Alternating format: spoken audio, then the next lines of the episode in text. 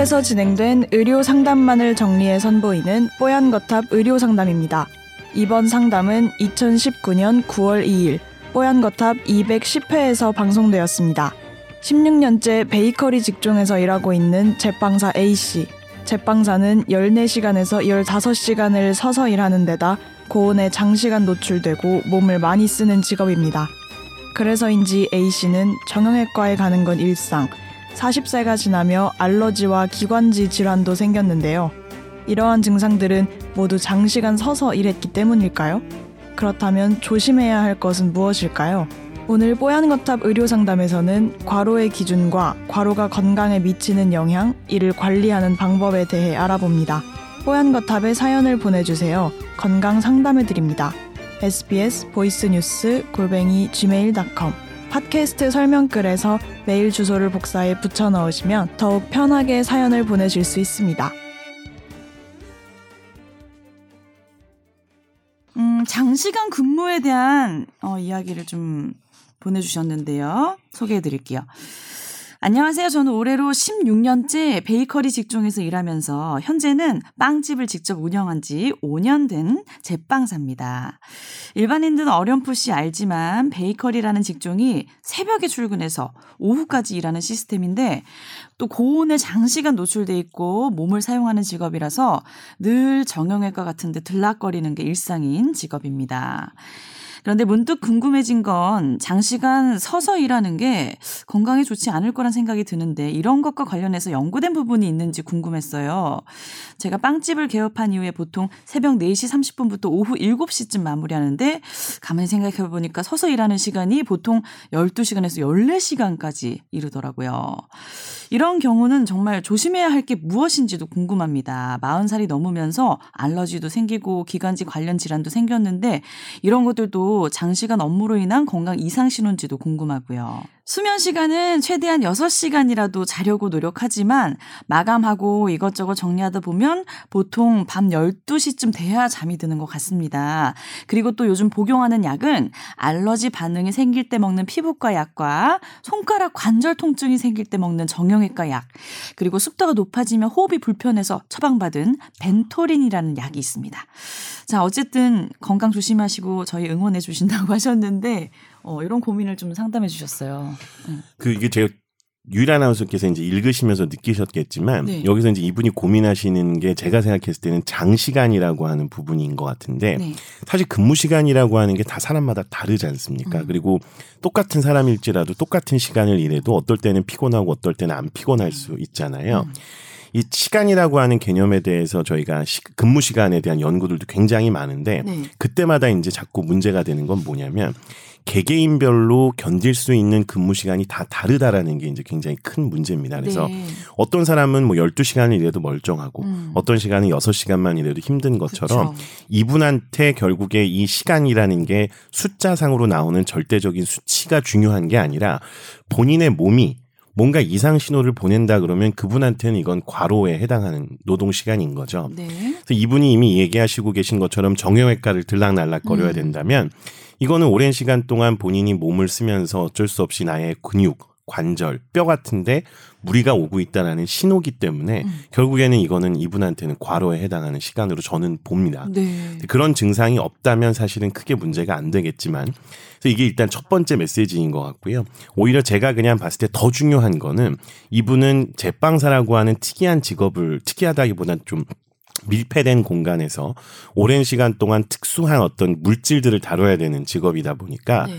기관지 쪽에 알레르기 반응이 나타난다고 써주셨는데 오. 이건 실질적으로 제가 봤을 때는 검사를 좀 해보시는 게 좋을 것 같습니다. 네?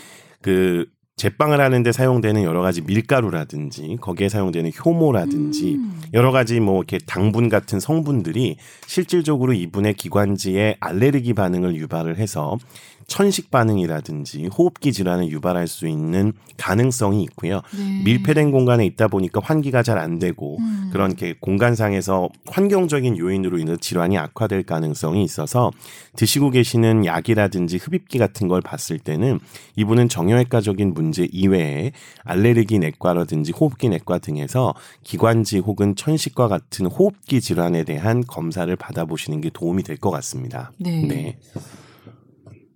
어 제빵사 베이커리 직종에서 일하신 일하는 게 이렇게 힘든 힘들어요. 일이군요. 저희 동생도 카페 운영하거든요. 네.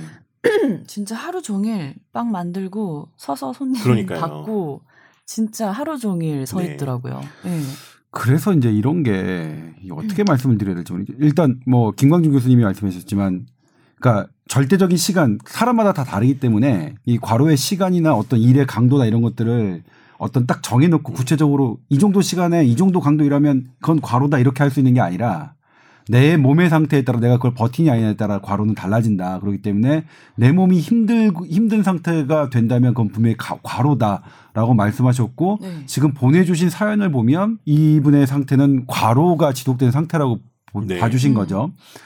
근데 그러면 이분은 어떻게 하면 될까요? 이거는 이분은 그러니까 가게 문을 닫고 쉴 수도 없는 상황이고. 그러니까 저희가 이제 네. 뭐그 SBS에서 하는 생활의 달인 같은 프로그램 보면 네. 이런 베이커리 제빵 하시는 분들 전문 달인 분들 꽤 많이 나오시잖아요. 네. 근데 그분들을 봤을 때 제가 느꼈던 거는 결국에 근로 시간이 절대적으로 증가함에 따라서 꼭 반드시 어떤 제품 혹은 식품의 수준이 올라가지는 않더라고요. 네. 자기만의 방법을 찾아서 음. 시간을 단축하면서도 질을 올릴 수 있는 방법을 음. 찾아야 되는데 네. 쉽지는 않은 것 같습니다. 그래서 음. 이거는 결국에는 이분의 몸 상태가 본인의 어떤 삶을 영위하는 데 있어서 필수적인 직업적으로 이렇게 소득을 얻는 데 있어서 필요한 어떤 근무 시간이 본인의 몸이 버텨주지 못한다면 네. 이를 나눌 분을 찾으시거나 음. 아니면 말씀드렸던 것처럼 다른 방법을 되겠어요. 찾을 수밖에 없습니다. 이건 네. 네. 네. 뭐 쉽진 않으시겠지만 그런 것 같네요. 일을 나누어서 하실 분을 네. 이제 좀 고민해 보시든가 아니면 지금 하고 시, 하시는 일 중에서 좀 줄일 수 있는 네. 그런 일들을 조금 그럼요. 압축하는 그런 부분이 필요할 것 같아요. 이렇게 소소하게 이상 신호가 왔을 때 정말 이거를 경각심을 갖고 아, 중요합니다. 이게 큰일 났구나 이 정도까지 생각하면서 이때 이제 건강 관리를 해줘야지 네. 이거 그냥 무시하고 살다가는 더 큰 병이 올 수도 있고 네. 맞습니다. 아 되잖아요. 그리고 또 하나 네. 있는데 네. 그 저희 백종원 씨가 하고 있는 골목 식당 같은데 보면 그 포방 터 있는 돈가스집 있지 않습니까? 못 봤어요. 아, 못 보셨나요? 제가 그분을 보면서 느낀 게 뭐냐면 네. 그분도 굉장히 오랜 시간 일을 하시고 음식 관리하시는데 시간을 쏟는데 사실 저희가 운동이라는 걸 하거나 뭔가 건강 관리를 하면 본인이 가지고 있는 육체적인 노동 혹은 과로를 견뎌낼 수 있는 본인의 능력이 올라갑니다. 네. 그러니까 의를 줄이는 것도 방법이 되지만 네. 본인만의 건강관리법을 찾아서 예를 들면 헬스클럽을 다닌다. 어려우시겠지만 음. 어떤 식으로든 본인이 가지고 있는 체력을 높이기 위한 방법을 찾으셔야 됩니다. 네.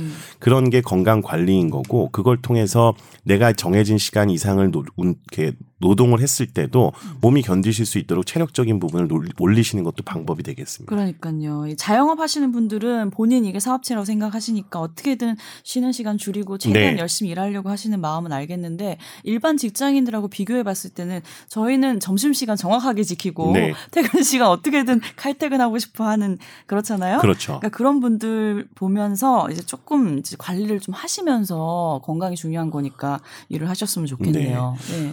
운동 선수만 사실은 운동 선수가 사실 몸이 제일 큰 재산인 음. 사람들이잖아요. 네. 그런 분들이 엄청나게 몸 관리를 하듯이 네.